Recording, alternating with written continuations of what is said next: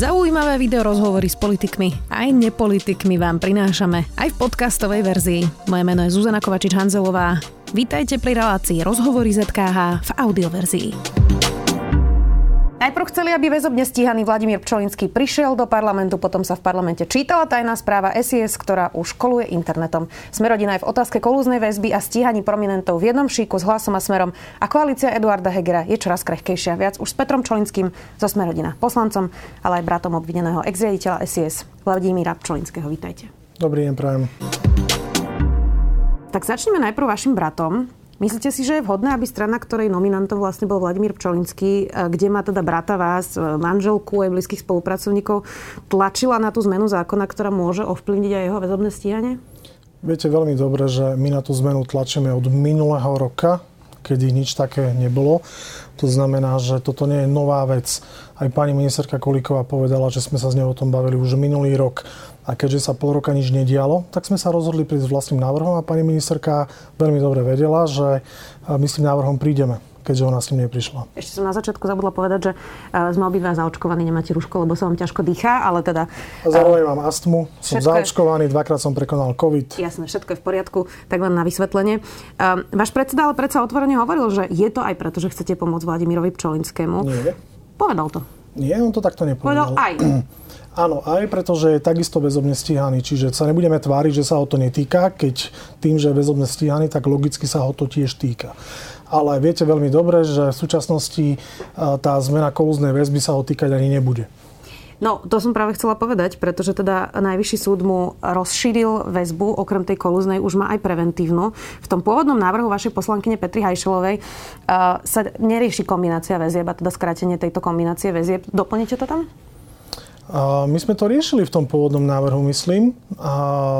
Skracovali sme všetky typy väzieb. Len tam sme nenašli zhodu s pani ministerkou kvôli tomu, že pani ministerka argumentovala, že na to, aby sme skrátili aj ostatné typy väzieb, čo ona nevylučuje a hovorí, že áno, poďme do toho, tak je nutné upraviť vo väčšom rozsahu trestný zákon. To znamená, potrebujeme zmeniť tú procesnú stránku, potrebujeme zrýchliť ten proces, pretože dnes my máme veľmi dlhý proces, čo sa týka trestného stíhania a, čiže predprípravné konanie, prípravné konanie, je to príliš dlhavé a my stále ideme podľa nejakého modelu ešte z komunizmu. Ako sa má váš brat vo väzbe? No, pýta sa na vás často. Na mňa? No. Prečo? Srandujem samozrejme. A povedal by som, že má sa primerane podmienkam, aké sú psychicky a fyzicky na tom je veľmi dobre, vníma všetky informácie, všetky správy, všetko, čo sa udeje, veľmi pozorne sleduje a na dennej báze komunikuje s advokátmi, čiže Poďme teraz k tomu, čo sa v parlamente dialo minulý týždeň okolo toho celého tajného stretnutia e, na centrále SIS. Aký by mal zmysel, že by váš brat prišiel do plena? Čo by tam mohol povedať? Pretože Boris Kolár hovoril v sobotných dialogoch, že my tu zúfalo kričíme o pomoc a chceme to vypustiť von z pokrievky, chceme, aby to zatriaslo Slovenskom. Tak čo by povedal, čo by zatriaslo Slovenskom, čo nemôže povedať napríklad prostredníctvom svojho advokáta? No, musím povedať, že ten nápad bol taký prvoplánový zo strany poslanca Tarabu. Nebolo to vôbec vopred dohodnuté, my sme o tom netušili. Keď ten procedurálny návrh prišiel, tak my sme, povedal by som skôr tak, že spontánne zahlasovali za. My sme ani, tam ani nebol čas diskutovať o tom, že či podporíme, nepodporíme, lebo viete, ako to funguje v parlamente, že je procedurálny návrh, návrh procedurálny návrh a hneď sa o ňom hlasuje. Áno. To znamená, tam nebol priestor na to sa o tom baviť, že či áno, či nie. Jednoducho Smerodina, poslanci Smerodina to tak cítili a za to zahlasovali. Ja v tom nevidím vôbec problém. Neskočili ste na udičku Robertovi Ficovi? Ale to bol procedurálny návrh pána Roberta Tarabu. Fico. Pána Tarabu. Pokiaľ viem, tak Roberta Fico. No, pokiaľ viem, tak neverejné rokovanie to bolo. Vy ste tam nesedeli, ja uh-huh. som mhm. tam sedel. Procedurálny návrh bol pána Tarabu a pán Fico až potom dal procedurálny návrh, aby Národná rada nerokovala, kým on nepríde. Ale prvotný procedurálny návrh, Dobre. aby prišiel, bol pána poslanca Tarabu. Tak neskočili ste na udičku pána poslanca Tarabu? Nie. Prečo? Čo by tam váš brat mohol teda povedať, čo by zatriaslo Slovenskom? A opakujem, čo by nemohol komunikovať prostredníctvom svojho advokáta?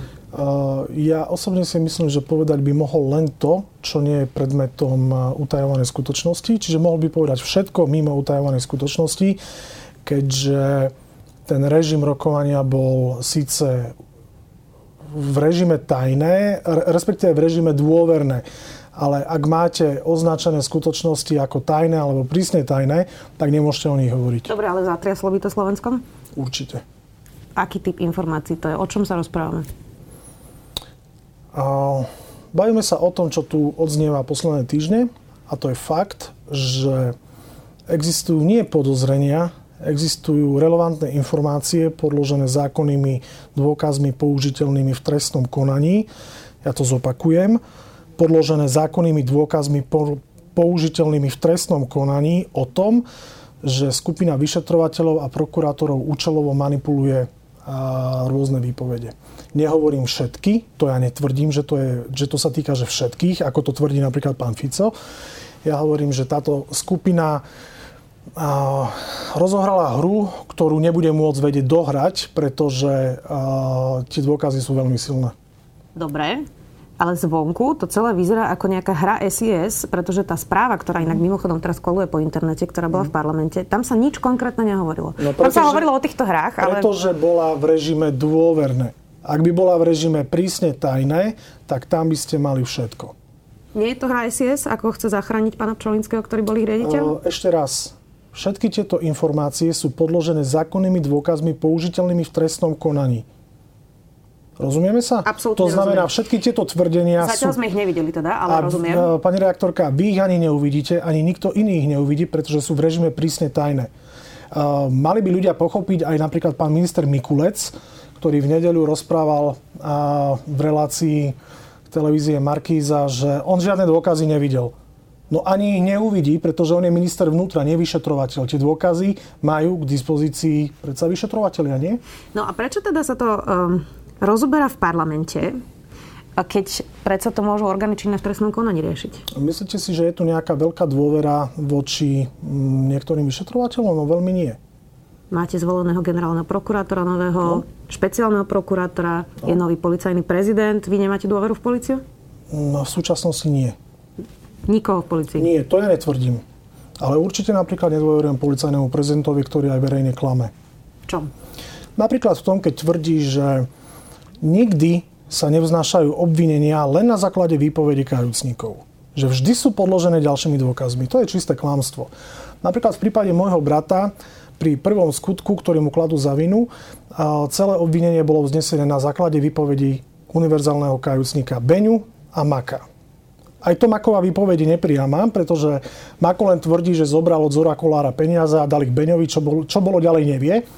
Ale Beňa tvrdí, že malo dojsť k nejakej korupcii. Pri druhom skutku bolo znesené obvinenie len na základe, na základe výpovede jedného kajúcníka Kučerku, ktorý mimochodom, aby ste chápali tú nezmyselnosť, označil ďalších troch policajtov, ktorí by mali potvrdiť to, čo on tvrdí. Hrajte, a hrajte, hrajte, ako to dopadlo. Dopadlo to presne tak, že nie, že, nie, že nepotvrdili, ale vyvratili tvrdenia pána Kučerku. Čiže... Viete, čo je v spise, pretože no? tam máte vášho brata. Ja neviem, čo je v spise, čiže ja vám neviem oponovať vlastne v tomto, pretože som ten spis nevidela, hej. Ale teda my tu predsa máme niekoľko stupňové rozhodovanie, kde mm. súdy rozhodujú, nie vyšetrovateľia, mm. o tom, mhm. či váš brat bude vo väzbe aj kolúznej, aj teda preventívnej. Dobre. Máme tu niekoľko stupňové inštancie, ktoré predsa mm. sú mhm. kontrolnými mechanizmami. Takže ak by sa náhodou aj niečo také stalo, prečo by súdy hrali túto hru? A, neviem, či to bolo u vás alebo niekde inde, ale pozrite si vyjadrenia, bohužiaľ, pozrite si vyjadrenia môjho brata ktorý sa vyjadril, že v súčasnosti Slovenská informačná služba spravodajsky rozpracováva asi 20 sudcov. No, čo myslíte, ako sa tí sudcovia pozerajú na neho? A teraz mu ukážeme. To je jedna vec. Druhá vec. Keď sa pozriem na rozhodnutie Najvyššieho súdu posledné vo veci môjho brata, tak e, viete, keď sa člen Senátu, ktorý o tom rozhoduje, v pondelok dozvie, že v útorok ráno o 9. pojednáva o Pčolinskom, tak mi nechcete povedať, že za necelých 24 hodín, ani nie 24 hodín si naštudoval vyše tisíc spis. Ale to, tomu hádam nikto ale, neuverí. Ale veď prečo tak rýchlo o väzbe rozhodujú pri každom? Nie, to nie je pravda. Čiže chcete povedať, že si nenaštudoval spis, ale rozhodol? Som o tom presvedčený. Ak by to naozaj bolo teda o nejakom komplote kajúcnikov, policajtov, teraz hovoríte, že ešte aj sudcov, prečo... To nehovorím, že to je komplot sudcov. Uh-huh. Ja hovorím, že nie je reálne, aby ste si v pondelok po obede zobrali tisíc stranový spis a v útorok ráno o 9. začne pojednávanie a vy o 10. už oznámite výsledok. Dobre, tak komplot teda policajtov a akože kajúcnikov. Silách, Dobre, no? komplot teda bez sudcov, policajtov a kajúcnikov. Prečo by takéto informácie SIS nezverejnila už dávno? Veď predsa veľké kauzy sa vyšetrujú už od začiatku roku 2020. To je rok aj pol dozadu, dokončím otázku. To je rok aj pol dozadu. Mako a spol boli od septembra zadržaní a potom začali spolupracovať. A SIS sa teraz záhadne ozve, až keď ide o vášho brata. To nie je pravda. To nie je pravda. SIS tieto informácie o manipulovaní s výpovediami zasielala už niekoľko mesiacov dozadu. Opýtajte sa pána ministra Mikulca, čo napríklad urobil so správou, ktorú dostal niekedy v januári. O týchto skutočnostiach. V januári. Môjho brata zadržali v marci. Už v januári Slovenská informačná služba upozorňovala, že sa toto deje. Čo s tým urobili? Nič. Vy máte odkiaľ tieto informácie? No, z medializovaných Čiže to nemá, nemáte to od vášho brata? Nie, to nemám od môjho brata. Takisto, takisto je verejne známa skutočnosť, že tieto informácie dostávali uh, viacerí príjmatelia zo zákona. To znamená, dostávali ich, uh, dostávali ich ústavní činiteľia, dostávali ich, predpokladám, generálna prokuratúra, uh, policajná, policajný prezident, šéf NAKY, alebo kto ja viem, čo všetko ešte je príjmateľ zo zákona. Tieto informácie nie sú nové. Tieto informácie sú v obehu už niekoľko mesiacov a teraz, ak sa na to chronologicky pozriete, tak vo februári tohto roka môj brat podal, to je tiež medializovaná informácia, podal trestné oznámenie na generálnu prokuratúru práve na túto skupinu ľudí s tým, že sa manipulujú výpovede. 10. marca inšpekcia ministerstva vnútra začala trestné stíhanie vo veci na základe tohto trestného oznámenia a pár hodín na to, 11. marca, tí istí ľudia vykopnú dvere môjmu bratovi a zadržia ho. Nepríde vám to akože trošku také divné? Pri, prišlo by mi, on poukáže na to... Prišlo by mi divné, no? keby Siska nevedela no. o tom, že sa pracuje na riaditeľovi Siske. To by mi prišlo čudné. No, pretože to je podstata tajnej služby. A teraz si zoberte, teraz si zoberte a, ale tie informácie nesúviseli s mojim bratom. Nie, ale tak majú informácie, prišlo by mi čudné, asi by si no, nerobili svoju prácu dobre, keby o tom nevedeli. No a teraz hovoríte, teraz vlastne oponujete špeciálnemu prokurátorovi Kyselovi, ktorý tvrdí, že to, že môj brat sa vopred snažil zmariť vyšetrovanie, svedčí aj fakt, že Siska preverovala operatívca. Hej? Naki. Áno. Ak sa niekto v noci obšmieta okolo domu riaditeľa SIS, ktorý monitoruje non-stop Siska, a oni zistia, že je tam nejaký idiot, ktorý sa tam obšmieta, tak logicky si ho preveria a zistili, že je to operatívec znaky. A špeciálny prokurátor Kysel tvrdí, že to je dôkaz, že on už chcel mariť vyšetrovanie. Tak haram si, haram si tá Siska robila len svoju robotu, nie? No, ono to zvonku môže pre niekoho vyzerať, no. že toto je celé nejaká hra Sisky, aj nejakých skupín policajtov, ktorí prechádzali napríklad znaky na sísku. Vieme predsa, že to boli aj vyšetrovateľia, ktorí robili aj na e, kauzach dobytkara a iných. Celé to predsa môže byť pretrvávajúca vojna medzi policajtami. Akí vyšetrovateľia dobytkara išli do sísky? Bolo ich asi 5. Tie mená tu teraz nemám, ale bolo to zverejnené. Televízia ja to, to zverejnila. Normálne prešli teda do sísky. Viete, a teda to... toto naozaj no, môžu byť dobre. nejaké súboje medzi skupinami medzi v policii a teraz v Siske. No. A do toho môže byť zapojená tajná služba, ktorá teraz v podstate zasmradí, keď to tak nazvem, priestor nejakou správou, ktorá je pomerne nekonkrétna. Vypustí sa do médií, koluje tajná správa pani redaktorka, po telefónoch ľudí. Vyťahujú sa tu nejaké SMS-ky vyšetrovateľov. Splietate jablka s rúškami. Ešte raz, skúste ma počúvať. Správa, ktorá bola zverejnená v Národnej rade, je v stupni dôverné a popisuje modus operandi, ako to funguje, systém správa, kde, kde je stupeň utajenia prísne tajné, predpokladám, aspoň z toho to vyplýva z toho d dokumentu, tak vyplýva, že všetky tieto veci sú zdokumentované. Zdokumentované zákonnými dôkazmi použiteľnými v trestnom konaní, čo znamená, že asi sú tam nejaké ITPčka, asi je tam nejaké audio, audiovizuálne dielo, to nazvime, asi sú tam nejaké svedecké výpovedenie tak hádam, nech, hádam že nečakáte od Sisky, že teraz Siska urobí tlačovú konferenciu a bude vám púšťať od posluchy. Hej? Nie, očakávam, že by to no? riešila legálnymi cestami s orgánmi činnými v trestnom konaní. A, a prečo si myslíte, že to tak nie je? Ja, ja sa pýtam. No, Čiže je vy rieš... hovoríte, že očakávate, že by to mala riešiť z OČTK a ja vám hovorím, že rieši. Takže sa dozvieme pravdu. To ja neviem, či sa dozvieme pravdu. Lebo ja verím OČTK, neverím. No ale keď majú dôkazy, tak ich asi nezametú pod koberec. No, nebolo by to prvýkrát. Pozrite sa, ja vám to vysvetlím inak. V minulosti sme tu videli, že istá skupina ľudí sa snažila tu sprivatizovať spravodlivosť. Tak toto nazvime. Táto skupina sledovala politikov, sledovala novinárov, sledovala aj môjho brata, monitorovali aj mňa, monitorovali mojich kolegov Milana Krajniaka, alebo Gábora Grendela, Daniela Lipšica a ďalších. Táto skupina si snažila sprivatizovať spravodlivosť. My len nechceme, aby nejaká nová skupina urobila to isté pod nejakým heslom boja proti korupcii. Lebo mám pocit, že sa práve toto deje. My napríklad na rozdiel od Roberta Fica netvrdíme, že tu ide o nejaké politické e, čistky, politické procesy. To ja si vôbec nemyslím, že toto je robota, teraz poviem, na základe pokynu ja neviem, Matoviča, Hegera, Mikulca, kohokoľvek. Nie, to my netvrdíme. My si to ani nemyslíme. My tu hovoríme, že tu funguje skupina e, zložená z vyšetrovateľov a časti prokurátorov, ktorí manipulujú vyšetrovanie. My netvrdíme, že toto je politická vec. Rozumiem. To ja odmietam a ja musím akože povedať, že e, to, čo pán Fico rozpráva, to je jeho nejaká nazvime to politická agenda, že do toho plete politiku, ale to s politikou nemá nič spoločné. Pri všetkej úcte k vám, pán poslanec, mm-hmm. môžete mať objektívny úsudok, keď ide o vášho brata? Jasné. Tak viete, som pomerne človek založený na, na faktoch a na argumentoch a viem si spočítať 1 plus 1. A keďže ako rodinný príslušník mám aj informácie zo spisu, ktoré môže mať, tak e, to penzum informácií mám podstatne väčšie ako vy. Ale ste emocionálne zainteresovaní, lebo je to váš brat.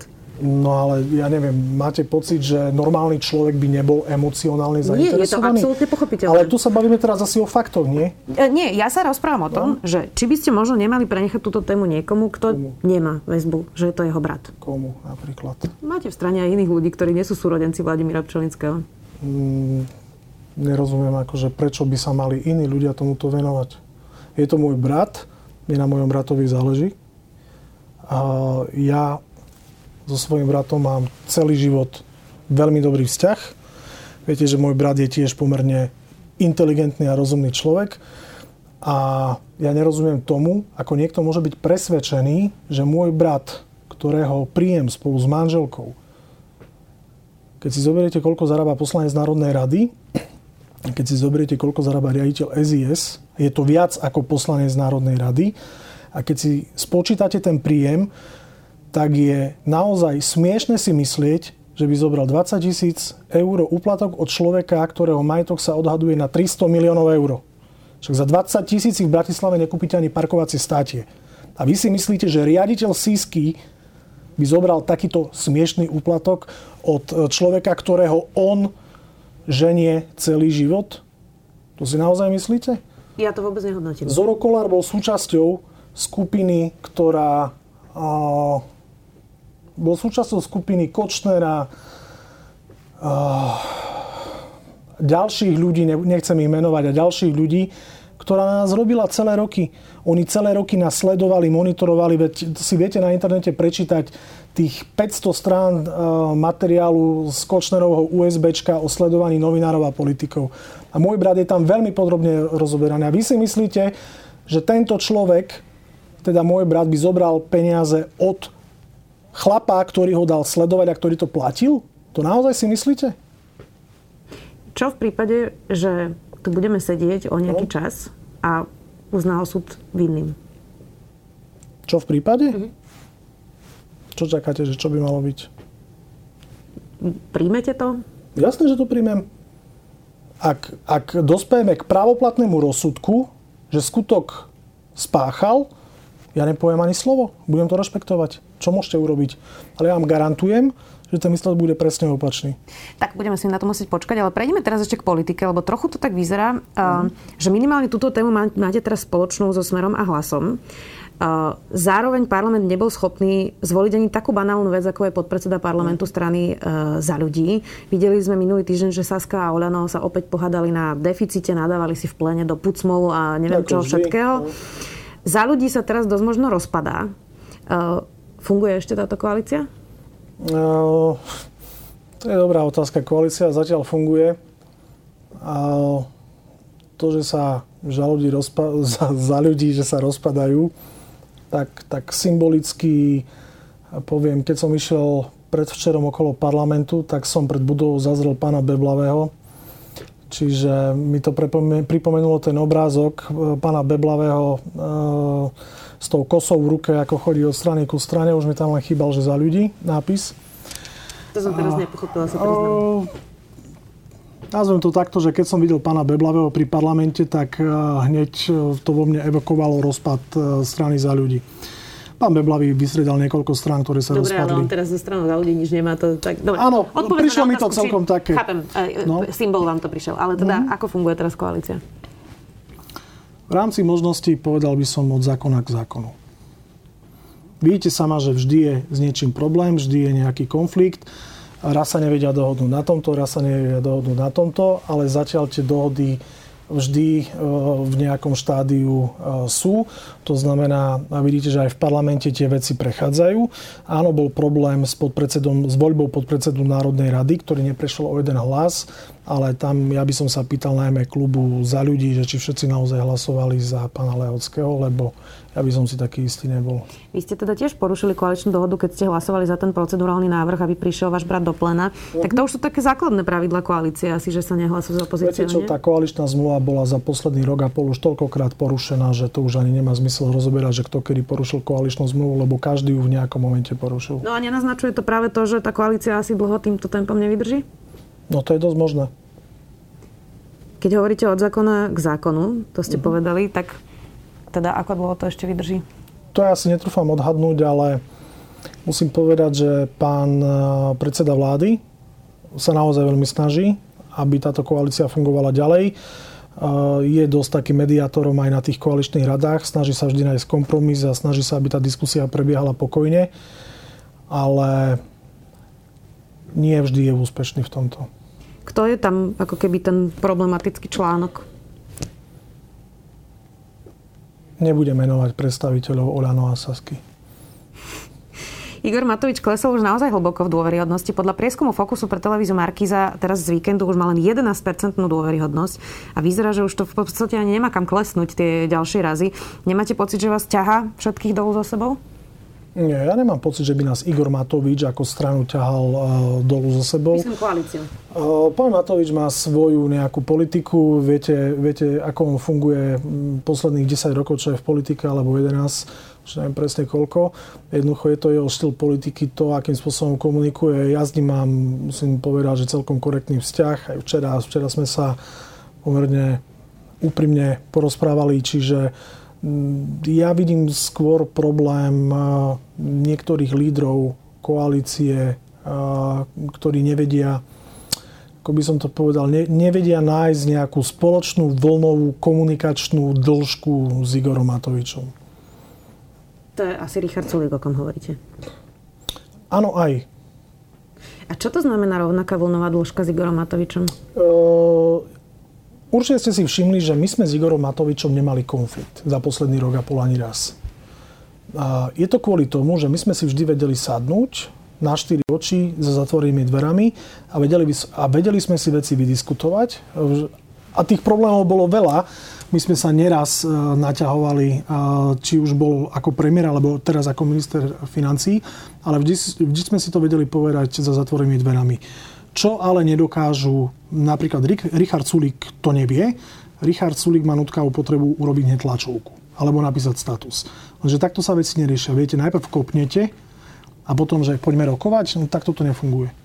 Nerobil to ale aj Igor Matovič s tými statusmi a tlačovkami? Z môjho pohľadu on väčšinou reagoval na e, Richarda Sulíka. Ak by sa rozpadla... Ale samozrejme má svoj podiel viny. Ak by sa rozpadla strana za ľudí, čo sa stane s koalíciou? Myslím, že matematika hovorí, že vieme fungovať aj bez strany za ľudí, ale ak sa rozpadne poslanecký klub, to, či sa strana rozpadne, je mi úplne jedno. Mňa zaujíma poslanecký klub za ľudí, či bude fungovať, tak ja už mám dnes informácie, že väčšina jeho poslancov bude naďalej podporovať koalíciu. Čiže mali by ste takú tesnú väčšinu a, a tichú podporu týchto nezaradených mm, poslancov? Tesnú? Nemyslím tesnú úplne, ale no. teda nebolo by to ústavná väčšina? Nebola by to ústavná väčšina, čiže na ústavné zákony by sme asi museli zabudnúť, ale bola by to vždy pohodlná väčšina. Bol to inak politicky dosť burlivý rok. Vlastne vy ste po roku museli vymeniť premiéra, ministra zdravotníctva, teraz odchádza minister eh, pôdohospodárstva. Kríza, hádky, už ste sami hovorili, že teda porušenia koaličnej zmluvy, že už to ani nerátate. Eh, tak je váš typ, že táto vláda vôbec prežije ešte do septembra? Táto vláda môže prežiť aj ďalšie, ďalšie tri roky, respektíve do konca volebného obdobia. Pokiaľ si po niektorí vstúpia do svedomia a začnú, začnú nejakým normálnym spôsobom komunikovať, teraz nemyslím smerom na verejnosť, ale najmä navzájom, to je jedna vec. A druhá vec, táto koaličná partia môže fungovať ďalej, ak sa budú dodržiavať dohody pretože tie dohody sa nie vždy dodržiavajú. A teraz nehovorím o nejakých porušeniach koaličnej zmluvy, lebo reálne, keď sa na to pozriete, sú to hlúposti. Tu sa bavíme skôr o dohodách. Poviem príklad. My sme našu účasť vo vláde Eduarda Hegera podmeňovali tým, že budú splnené nejaké naše podmienky.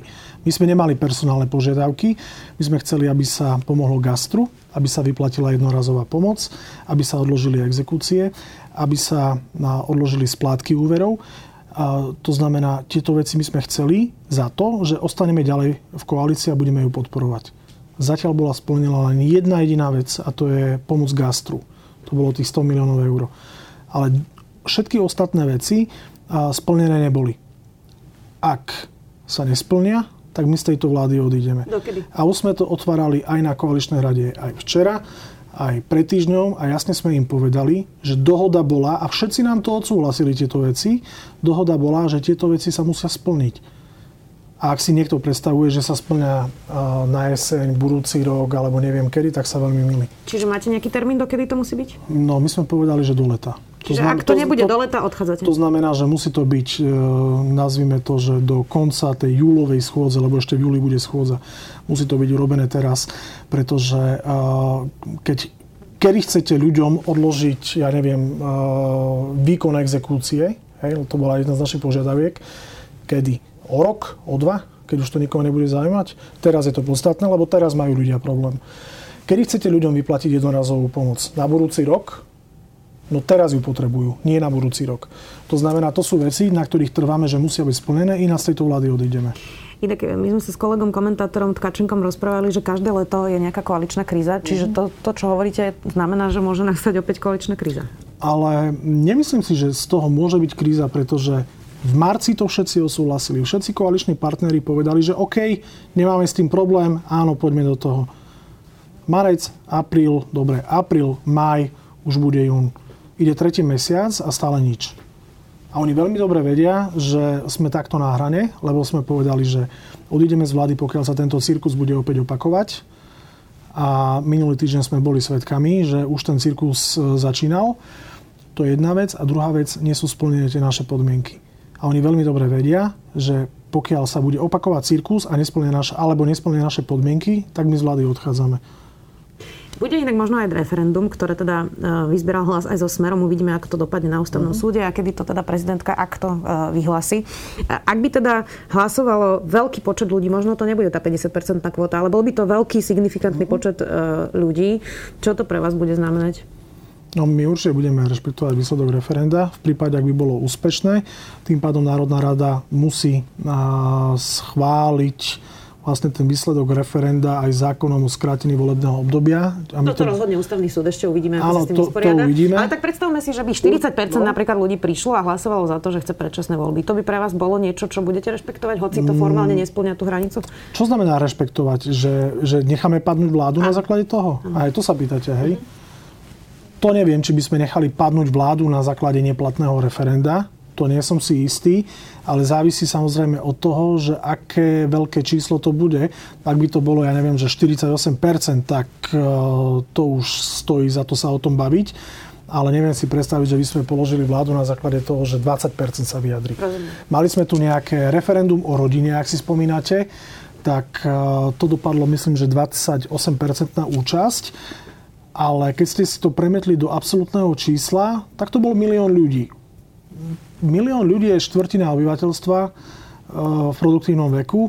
Eh, nie v produktívnom, ale dospelej populácie. To nemôžete úplne ignorovať, ale nebolo to nič také, že teraz by sme tu išli robiť nejaké revolúcie, hej, kvôli tomu. Čiže závisí od toho, aké, ak, aké by to vysoké číslo bolo. Dalo sa teraz hovoriť v komentároch, že či ste našli nejaký súzvuk s Petrom Pelegrinim, takže viete si predstaviť, že by ste niekedy v budúcnosti boli s hlasom v koalícii? Peter Pellegrini má síce podobnú, mm, podobný ten sociálny aspekt ako my, ale z môjho pohľadu v poslednej dobe mm, mal by byť viac originálny, pretože len kopíruje naše návrhy. Či už je to jednorazový príspevok, tých 300 eur, on veľmi dobre vie, že to bola jedna z našich podmienok ešte v marci. Teraz prišiel so znížením DPAčky na gastro. My sme to presadili do programového vyhlásenia vlády a plus ďalšie veci. Čiže on by som povedal, v nejakej tej snahe sa zapáčiť voličom, tak recykluje, recykluje nápady a veci z programu práve hnutia Sme rodina. Ja Petra Pellegriniho považujem za schopného politika, ale nedá sa, nedá sa oddeliť, že on už s tým smerom nemá nič spoločné. On v tom smere vyrastol. Bol tam, ja neviem, 20 rokov alebo koľko. A to sa nedá zo dňa na deň hodiť za hlavu. Čiže čo, čo, čo bude v budúcnosti ťažko povedať. Teraz vidíme, že zase smere rastie a ten hlas trošku stagnuje. Čiže ako dopadne Peter Pellegrini to ja dneska tak, vôbec netuším. na 20% to není úplne, úplná stagnácia. No. To sú dosť vysoké čísla. Malé viac, no. Hovorí sa aj veľa o tom, že teda či sa neformuje nová koalícia Smer rodina, hlas a Smer. To je kombinácia, ktorá je pre vás priateľná? Viete čo, tieto keci ja som počúval už pred predošlými voľbami. Vy veľmi dobre viete, že v 2018-19 ste nám aj vy otrieskávali o hlavu, že tu sme hlasovali za koaličné návrhy vtedy Smeru, SNS, či už to boli, ja neviem, tie rekreačné poukazy, alebo čo, ja neviem, čo všetko možné, si nám to strašne otrieskávali o hlavu a všetci ste bohorovne tvrdili, že my pôjdeme s tým, s tým Ficom. No nejak vám to nevyšlo, tie predpovede. Teraz to isté rozprávate, že my s tým Ficom a s tým Pelegrinim, že to bude ako, že to je tutovka. Ja keď vidím niektoré komentáre na, respektíve niektoré články na denníku N, tak naozaj akože sa mi rozum zastavuje, jak tí ľudia v niektorých médiách, jak oni, oni, oni naozaj majú tú bešteckú guľu, ak oni presne vedia, čo je, čo, čo je dohodnuté, nie je dohodnuté. Ja niekedy naozaj žasnem. Ja vám garantujem, že po ďalších voľbách bude zase všetko inak a zase vám tie predpovede nevídu. Čiže to, to sú úplné hlúposti. Ja teda iba hovorím, že to sú komentátori, to nie sú uh, reportéri. Pre mňa komentátor je kto? To, pre mňa to je nikto. Je to, to, ich je... práca, je to ich práca, ale iba chcem povedať, že to akože netvrdím ja, ja som tiež, ja by som tiež niekedy chcel mať takú prácu, že za písanie z prostosti budem dostávať plat. To, to je úplne úžasná práca. Tak niekto by mohol povedať, že tiež chce dostávať 5000 eur a sedieť iba v parlamente. Nech kandiduje a nech dostane, ja neviem, 27 tisíc krúžkov. Nech sa páči. Dobre, ja sa teda nechcem hádať o tom, že kto má ja dôležitejšiu prácu. Len ja teda. Ďakujem veľmi pekne, že ste si našli čas. Uh, idete Ďakujem pozrieť teraz hokej, takže vážim si, že ste si našli čas aj v týchto majstrovských časoch. Vladim, uh, brat Vladimíra Pčolinského, poslanec za Smerodina, Peter Pčolinský. Ďakujem. Ďakujem pekne. Počúvali ste podcastovú verziu relácie Rozhovory ZKH. Už tradične nás nájdete na streamovacích službách, vo vašich domácich asistentoch, na Sme.sk, v sekcii Sme video a samozrejme aj na našom YouTube kanáli Denníka Sme. Ďakujeme. Porozumieť peniazom, súkromným či verejným, nie je ľahké. Určite nie pre každého a podľa výsledkov prieskumov napríklad o finančnej gramotnosti s tým má problém naozaj veľa ľudí. Vieme to aj my v Indexe, štvrtkovom podcaste denníka ZME, v ktorom sa ekonomické súvislosti a trendy snažíme vysvetliť. Moje meno je Nikola Bajánová a Index nájdete vo všetkých podcastových aplikáciách, ako aj na webe denníka ZME, zme.sk.